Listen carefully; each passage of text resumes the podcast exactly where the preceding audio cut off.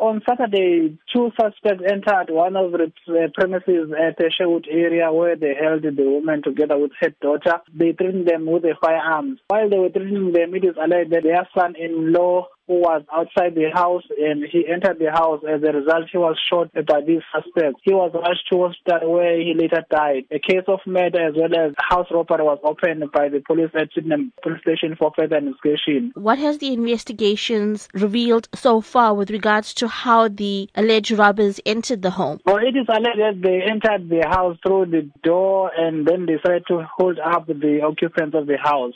Do the police have any leads with regards to the suspect involved in the robbery? Right now, our investigation is still on and there is no suspect at the stage. Suspects are still at large. We are appealing to anyone who might have information about their whereabouts or who witnessed this incident to come forward and give that information to the police so that we'll do a thorough investigation and arrest those who are involved. What sort of precautions can you advise homeowners with regards to preventing themselves from falling victims of house robberies? We are appealing appealing to the community or to the house owner that they must always keep their eyes open and they must see any suspicious looking suspects who are in their vicinity or in their area and report them to the police so that the police will come and search and arrest if they are committing any crime.